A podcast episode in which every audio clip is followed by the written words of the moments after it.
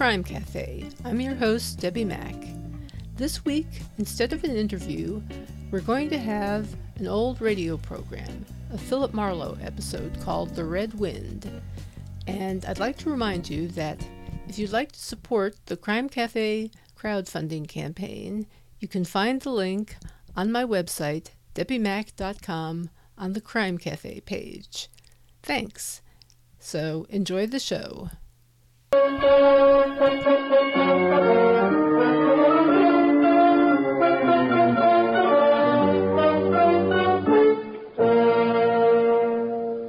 Brothers Company presents the Pepsodent program, The Adventures of Philip Marlowe, starring Van Heflin.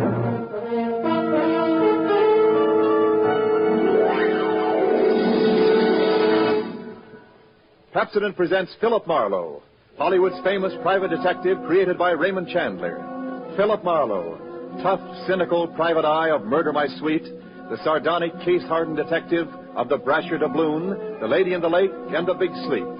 You've seen him in action in all of those top-flight mystery pictures.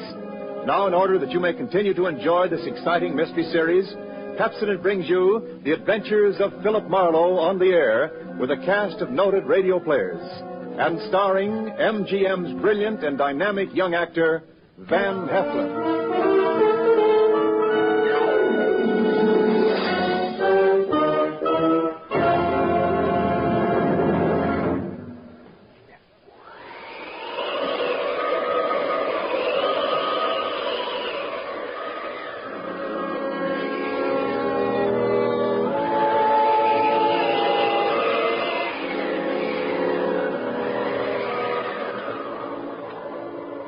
Was a rough desert wind blowing into Los Angeles that evening. It was one of those hot, dry Santa Anas that come down through the mountain passes and curl your hair, make your nerves jump and your skin itch. On nights like that, every booze party ends up in a fight, and meek little housewives feel the edge of a carving knife and study their husbands' necks. Anything can happen when the Santa Ana blows in from the desert.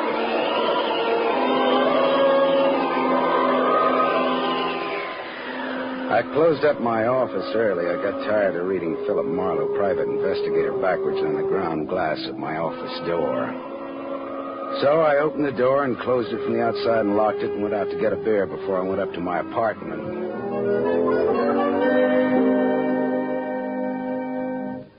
Uh, filler up again, Mr. Marlin?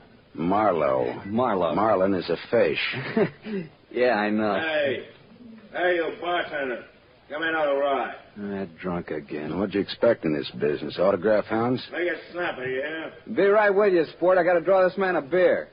Crying out loud, these stumble bums that come in here. You got another customer, Bacchus?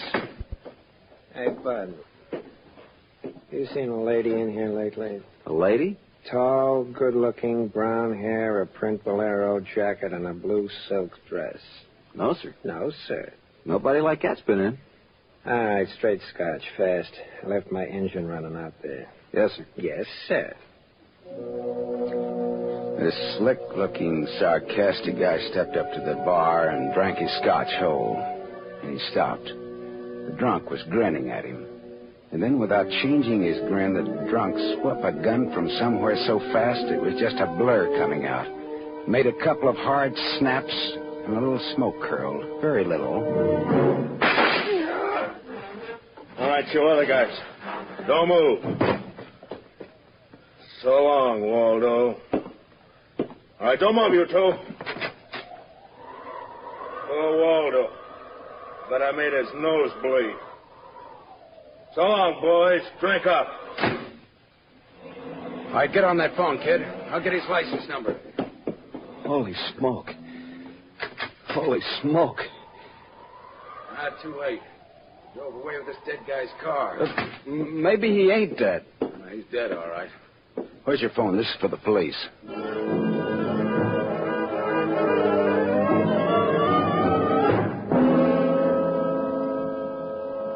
The prowl car boys were there in about five minutes.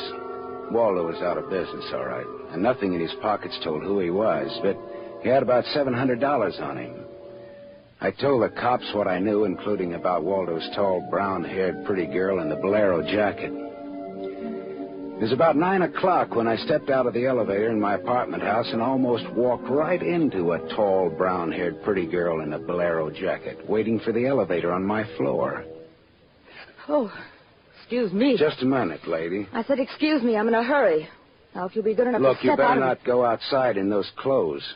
Just what do you mean by telling me what? This isn't a make. You're in trouble. Trouble? Yeah, the cops are looking for you in those clothes. But I haven't done anything that... I'm in room 41 across the hall now. I never collected matching in my life. All right, I'll go with you. I'll go. I got to my room and rustled up some scotch and soda and brought the girl her glass. She had a small automatic in her hand. It jumped up at me, and her eyes were full of panic. I put down both glasses on the table slowly so that I wouldn't be misunderstood. Look, sister, maybe this wind has got you crazy, too. Don't move. Be careful, don't move. A man just got shot in a bar down the street. Before he got it, he'd been asking about a tall, pretty girl with a bolero jacket, like yours. What did he look like, this man? Tall, 5'11, slim, dark, dark brown eyes with a lot of glitter, dark suit, white handkerchief in the breast pocket. And he must have seen you earlier tonight to know how you were dressed. Am I getting anywhere? He used to be my chauffeur. You had an appointment with him, didn't you? Why? Listen, he asked for you, didn't he? Yes, I had an appointment with him. He'd stolen something from me when he left three days ago. I was going to buy it back from him. Why didn't you tell the police? I couldn't tell him. It was valuable, wasn't it? Valuable enough for Waldo to steal? Fifteen thousand Oh, dollars. Ah, it's peanuts. But it wasn't the value. It meant something to me. The man I love gave it to me, and now he's dead. He was a flyer shot down over Germany. I'll go back and tell my husband that. He probably hired you. He did? How much is he paying me? And, uh, where is this husband of yours? He's at a meeting. This late at night? He's a very important man. He's a hydroelectric engineer. I'll have you know that my husband Oh, is one of skip it. I'll take him out to lunch sometime and have him tell me himself. And about Waldo. Whatever he had on you is dead stock now, like Waldo himself. He's dead. Waldo's dead? Yes, sister, he's dead. Dead, dead, dead. Lady, he is dead. Oh, Now scream and I'll give you two black eyes. I'm not going to scream. Who would that be? There's a dressing room behind that door. Hide there. Now, don't argue with me. Do it. Right, all right.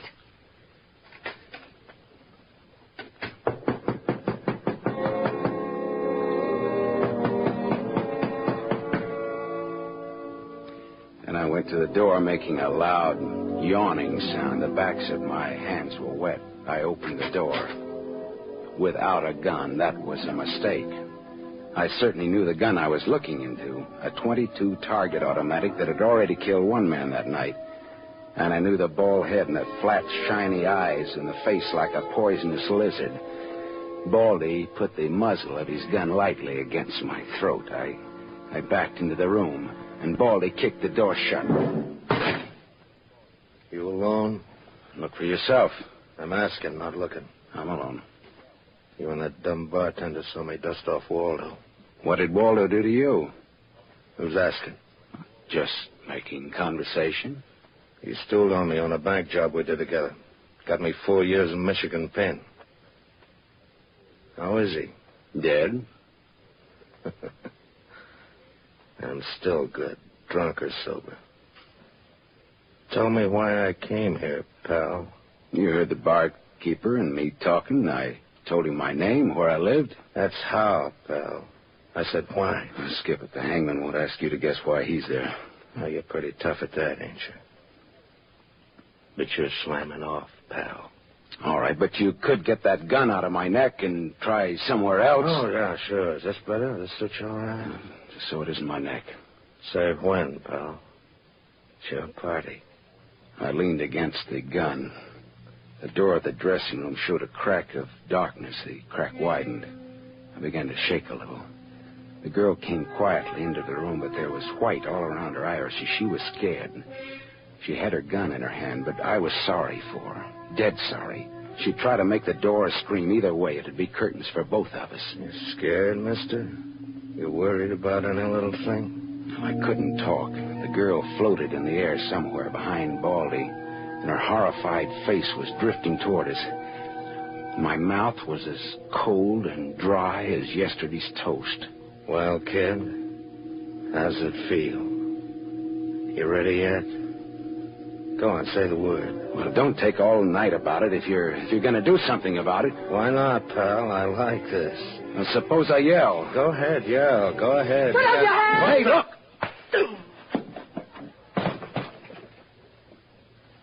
Oh, Thanks, sister. Thanks. That that buys me. Everything I have is yours now and forever. is he dead? You flatter me no end, lady. I only punched him. All right, now get out of here while I call the cops down on this killer. Good night. Good night. hey, night. wait, wait. Leave that Bolero jacket here. It marks you for the cops. Oh, yes, here. Okay. See you again? Why? Oh, I don't know. No, I guess not. After all, who am I to be the rival of a dead flyer? I'll see that the police get Jesse James here. Good night, lady.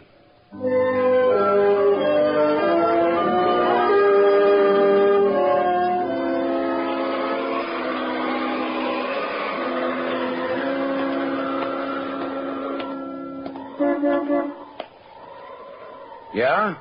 You mean me? Yes, please. Oh, you. Again, huh? Get in. I must talk to you. You want to know what happened at headquarters, huh? Yes. Well, I went down there with the law and gave them the story. I left you out of it. Oh, thank you. You saved my life, so no one knows a thing about you. Well, incidentally, neither do I. Well, my name is Mrs. Frank Barsaly. 212 Fremont Place, Olympia 24596. Is that what you want? I guess so. Well, there it is. Now, why did you really come back? I wanted my pearls. Pearls. Yes. Pearls, too, huh? All right.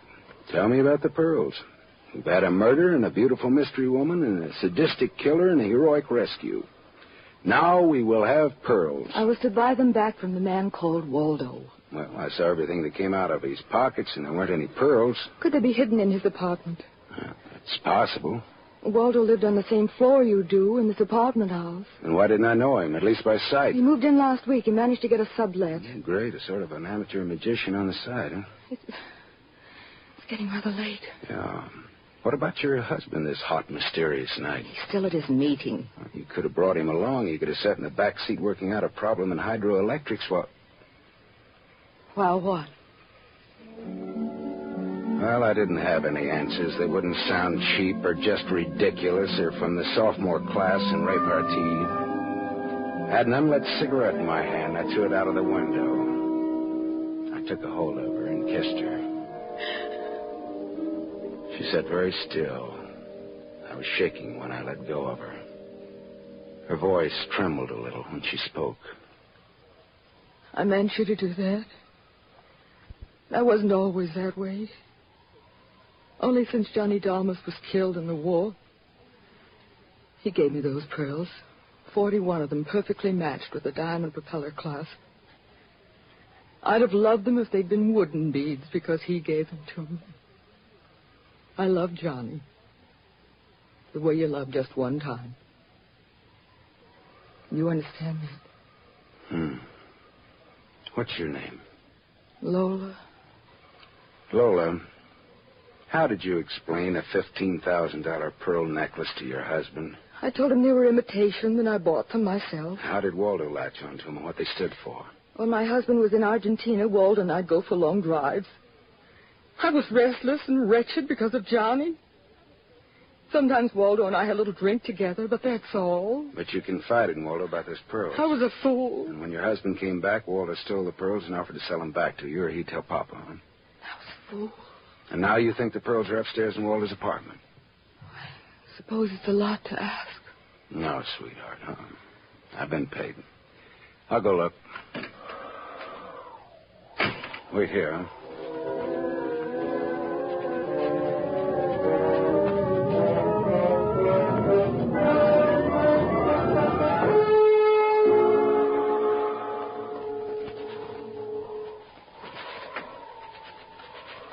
Has it gone along, Lola?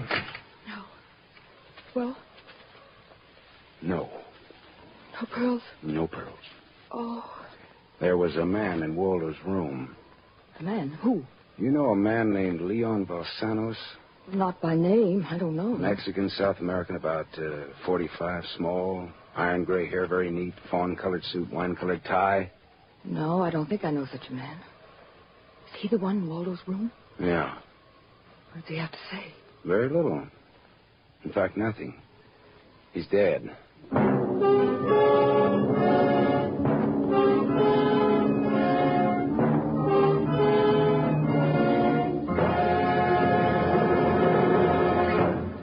You are listening to The Adventures of Philip Marlowe, starring Van Heflin, with music composed and conducted by Lynn Murray. Yes, families all over America have named their favorite toothpaste. New Pepsodent with invigorating Irium foam. New fresh-tasting Pepsodent with a new cool minty flavor. It's the three to one favorite over all other toothpastes. It's true. With families all over America, new Pepsodent is the favorite three to one. The Farrell family of Evergreen Park, Illinois, preferred New Pepsodent on every single count. The Farrells say New Pepsodent tastes best of all, makes breath cleaner, makes teeth brighter. On all these counts, by an overwhelming average of three to one, families prefer New Pepsodent over all other toothpaste they've tried. It's a fact. Families three to one say new Pepsodent tastes better, makes breath cleaner, and makes teeth brighter. Remember, this is not just our opinion. It's the honest conviction of the Farrells and other families who compared New Pepsodent with other toothpaste they had at home. Get New Pepsodent, the only toothpaste containing irium. Get it for your family without delay.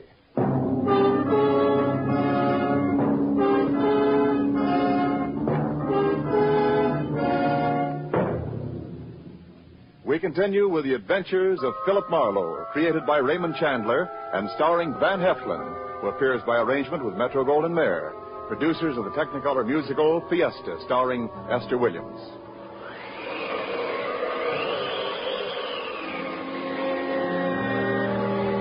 I sat with Lola Barsaly in her car listening to that jittery, infuriating desert wind gallop around in the midnight streets. I just told her about the Latin looking man I'd found in Waldo's room in a very dead condition. I held her hands until they stopped trembling. Then I gave her the few remaining details. He had a gun in a shoulder holster, but someone had strangled him before he could use it. Someone. Waldo? Maybe. You see that convertible coupe two cars ahead of us? It's been there for hours. He was there before I parked here to wait for you. Leon, the man in Waldo's room, came in that car, but according to the key containers he carried, that isn't his car. Whose car is it? Does it matter? Well, it belongs to a lady according to the tag on the keys. A lady. Well, anyway, a woman if you're going to split hairs. Eugenie Kolchenko. Hmm? In West Los Angeles? Never heard of her. Uh-huh. All right, well, you go home now, huh? What are you going to do? Drive that flossy convertible around, wave at my friends, impress people. You run along now. Me, I've got another date.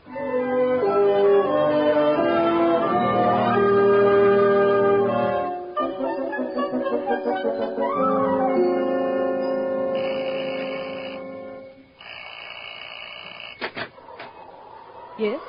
What is it, please? Miss uh, Eugenie Kolchenko, Yes? What is it? Did you lose or misplace a pigeon gray convertible coupe? What are you saying? Now, don't be alarmed. I found it and I brought it home to you. Come in, please. It is a reward you wish. Shall we say... Snap out of it, Dragon Lady. Who was he? Who? What's who? The little guy, Leon. You loaned your car to. He's dead. Who was he? Oh, oh, no, no. Oh, yes, yes. Eugenie, Darling, darling, come here, please. What's the matter, honey? Who is this man? I came about Miss Kolchenko's car. What about her car? The gentleman who borrowed it couldn't return it on account of he isn't alive. He's dead. Darling, he's dead. Well, that's putting it more bluntly, of course. Dead, huh? Hmm, completely. Who are you? Philip Marlowe, private investigator. My card.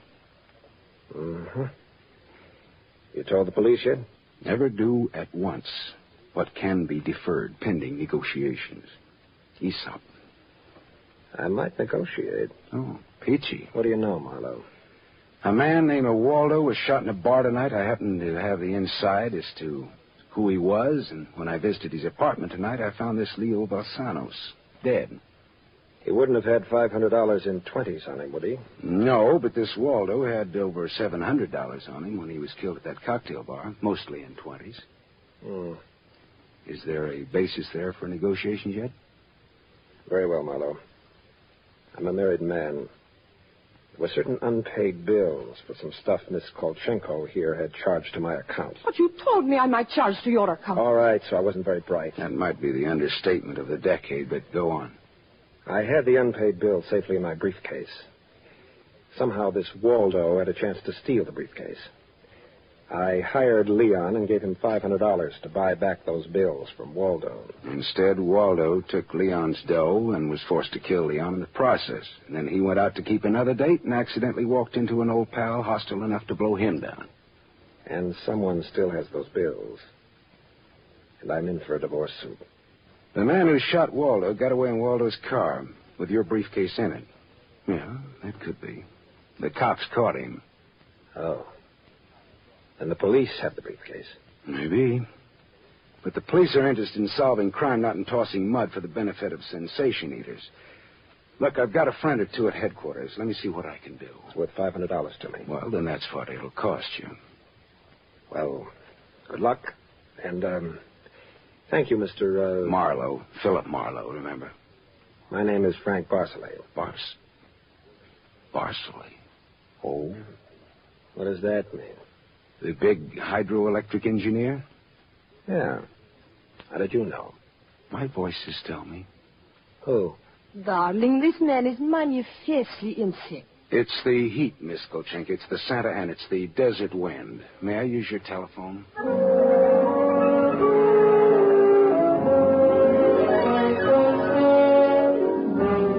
Someday I must tell you about Ibarra. Salt of the earth, Ibarra, detective lieutenant over at Central Homicide. I phoned Ibarra from Miss Kolchenko's house and told him where he could find a well-dressed cadaver named Leon and furnished a few small details. I gave Ibarra time to check my tip, and then I went down to see the good lieutenant and told him why I'd been up in Waldo's room, only to find Leon instead of a certain lady's string of pearls. Pearls, eh? Well, I thought Waldo might have them up there. Hmm. Whose pearls were they? A lady's. Go on. Or they might have been in Waldo's car that Waldo's killer drove away in. Mm, yeah. What, yeah? They might have. Also a batch of unpaid bills charged to the account of a certain Frank Barsaly? Yeah. Uh-huh. Well, now, the police aren't interested in domestic scandal. They, they want to prevent or to solve crime, right? So? So I've got $500 for the police fund if those pearls and those bills are returned to their rightful owners. Quit your kidding. No, no, it's, it's a valuable necklace. Yeah?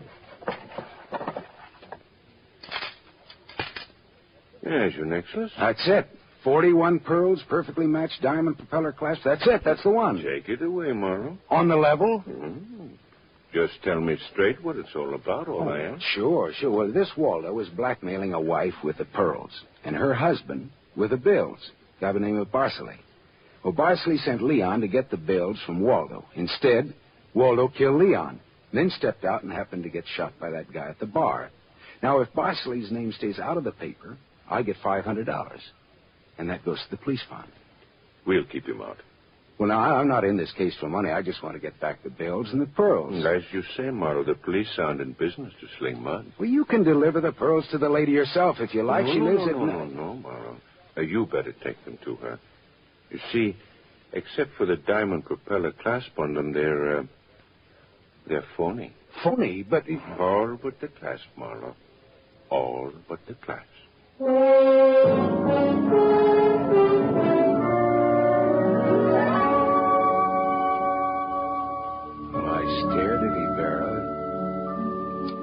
So the flyer, Johnny Dalmas, the great lover, had given Lola a string of fake pearls.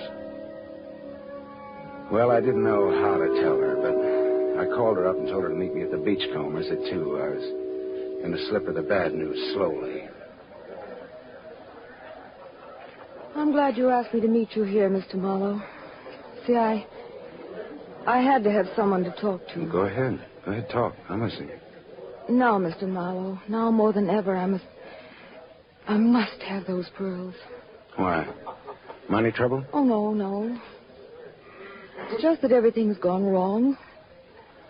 And this morning, my husband told me we're to separate. Oh, I'm sorry, Lola. But if I had Johnny's pearls, it would be a link with the past and with Johnny.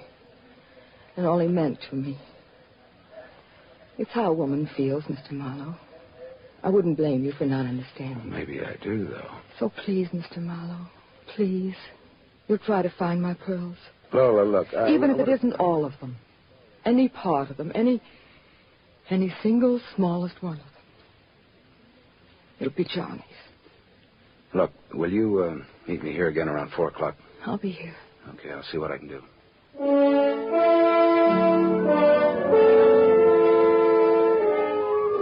There was only one earthly decent thing I could do. I took Lola's glass pearls to a jeweler, and I had him take off the diamond clasp and put it on one of those strings of so-called simulated pearls that they sell you for three bucks, tax included. Then I went back to keep my four o'clock date with Lola at the Beachcombers. Well, Mr. Marlowe, anything new? Yes, the uh, police found some pearls in Waldo's car. They found my pearls? No, no, not not exactly. Not exactly. Well, Waldo was getting set to jip you, Lola. He had the diamond clasp of your necklace attached to a string of cheap imitations. And then he sold the real pearls. Oh, how. Oh. These are the imitations, sir. Yes. But it is my clasp. The clasp is real. Is that all right? Yes, it's the clasp that Johnny Dalmas gave me. Of course, of course it's all right. Oh, that's swell. And thank you so much, Mr. Marlowe. Forget it. I won't. Not ever. Well, is, is this goodbye? Yeah, I think so. You'll never get over Johnny Dalmas, Lola. If anybody ever bothers you again, though, well, let me know. Name's Philip Marlowe.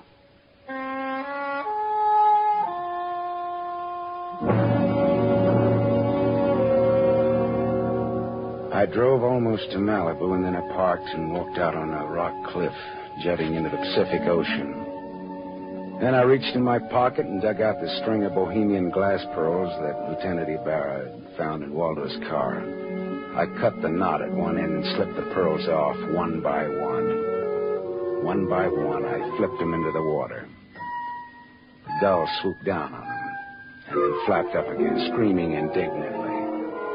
The phony pearls had fooled Waldo and Lola Barsaly, but they couldn't fool a seagull.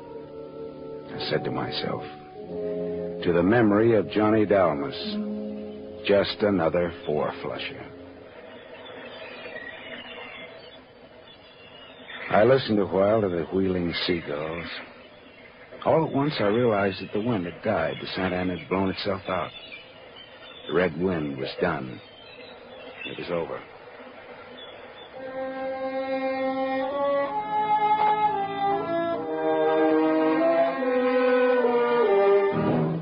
Have just heard Van Heflin starring in the first of a new mystery series, Raymond Chandler's The Adventures of Philip Marlowe, brought to you by the Lever Brothers Company, makers of Pepsodent.